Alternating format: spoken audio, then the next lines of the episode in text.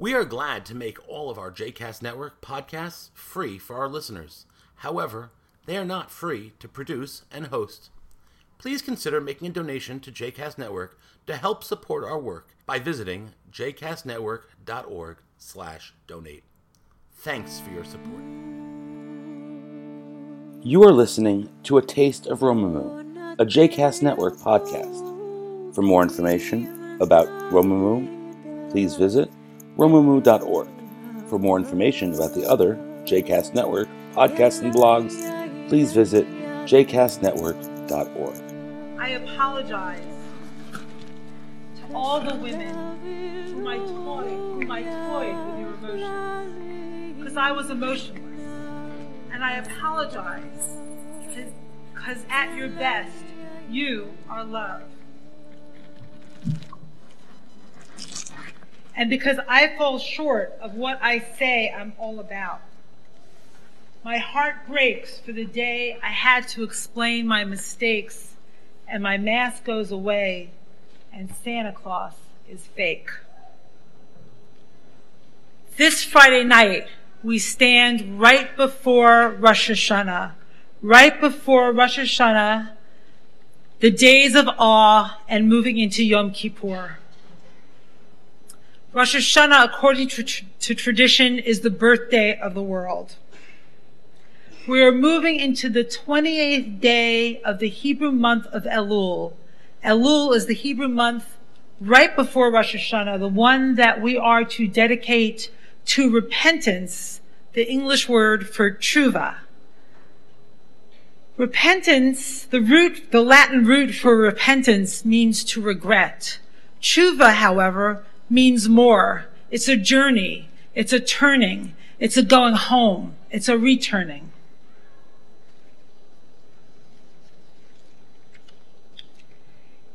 In articulating this journey of tshuva, our, tra- our tradition gives us a gift, gives us the promise of returning to ourselves, of connecting to the ground of our being, to our source.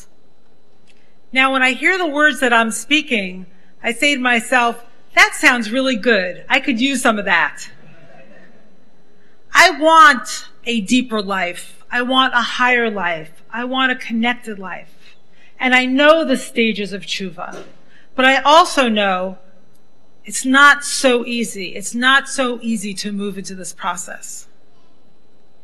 So I started this Dvar Torah with a model the model is Jay-Z, the amazing rapper and poet married to Beyonce. He produced this amazing album, 444, after he betrayed his relationship with Beyonce. And it's all about tshuva. So now that you know my theme, and now that you know what I'm talking about, I'm going to read his words again. I apologize to all the women whom I toyed with your emotions because I was emotionless. And I apologize because at your best, you are love. And because I fall short of what I say I'm all about. My heart breaks for the day I had to explain my mistakes. And the mask goes away and Santa Claus is fake. It's amazing. In his lyrics, we actually find the basic stages of tshuva. Consider recognition, hakara, recognizing our own deeds, our own misdeeds, I should say. Remorse, regret, or charata.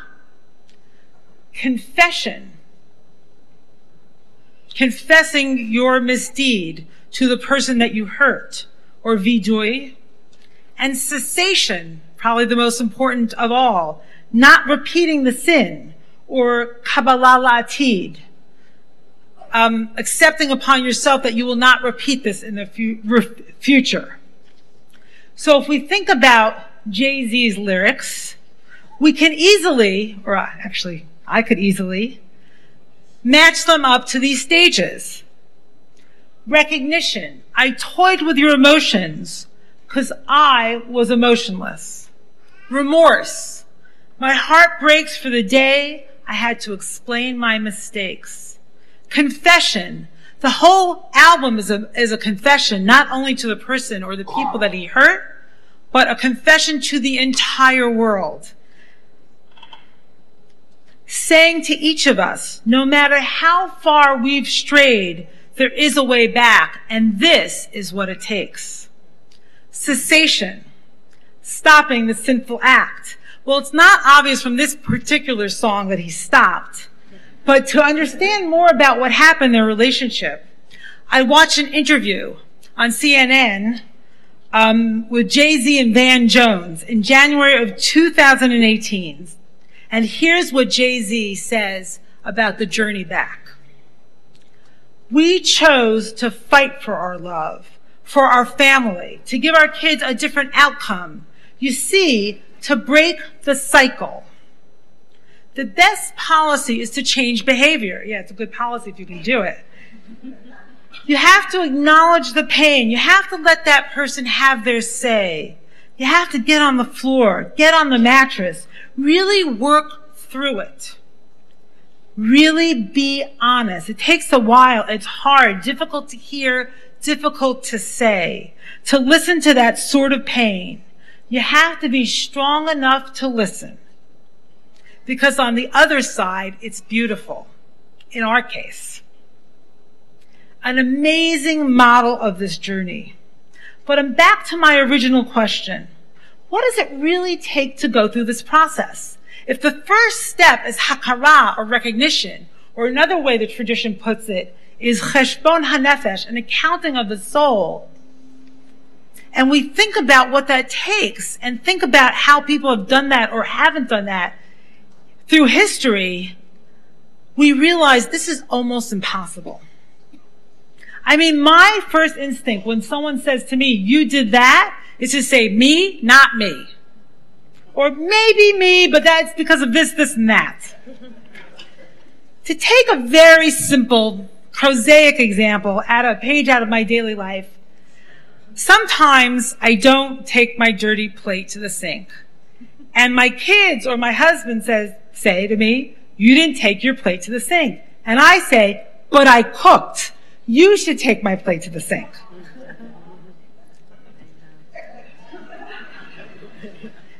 Maybe, but if I wanted a redivision of responsibilities, I could ask for that. It has nothing to do with the plate.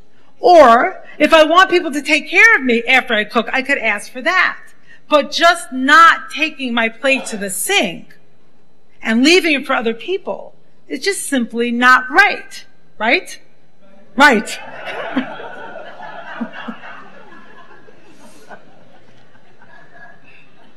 it's so human, such a common response. Go to our earliest stories in the Torah. Adam and Chava, Adam and Eve. They're not supposed to eat from the tree. What do they do? they eat from the tree.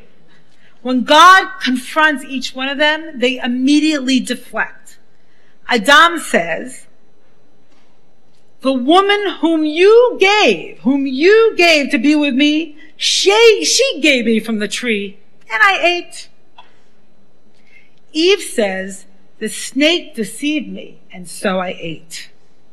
And then there's worse. The story about their children, the brothers the brothers Cain and Abel. Cain kills Abel out of jealousy. And God asks Cain, where is your brother Abel? E hevel achicha. Cain fam- famously says, I don't know. Am I my brother's keeper? Lo yadati. Hashomer achi anochi. Denying all sense of responsibility. There's much, much more. Just read the Torah and you'll find endless stories, stories of evasion of responsibility, especially in the first book of the Torah. And so, with a long history of denial and duplicity, what makes taking responsibility possible? What makes it possible to say, I? To say, I did this. I am sorry. I'll try not to let it happen again. If we go back to my plate, I resisted owning my mistake because I felt attacked, indicted. I protected my own vulnerability, my own sense of worth, instead of simply saying, sorry, I'll try to do better next time. So my, now my question is even sharper. What makes it possible to even begin this process? To look at our mistakes, at our sins, at our transgressions, whatever word you want to use, and own them and then speak them. The rabbis gave us a really powerful tool in the month of Elul. They see the word, the Hebrew word Elul, as an acronym for a line from the Song of Songs, which is the Bible's love story. And that acronym stands for Ani L'Dodi V'Dodi Li. I belong to my beloved and my beloved is mine. What they are saying to us, and they interpreted, I should say, this love story as a story between God and God's people, not simply a story about human beings. What I believe they are saying to us is if we understand that each of us is held in love then we can have the courage and the strength to admit our wrongdoings. Because if we are held in love, then our wrongdoings don't define us. We can still survive in the context of a relationship. Our, our very core is not completely indicted. They are giving us a key for the entire journey. They are saying to us, begin in love love. That's where the courage comes from. And perhaps that's what Jay-Z knew. Perhaps he knew that he was loved no matter what. Kind of the way you love your children no matter what they do.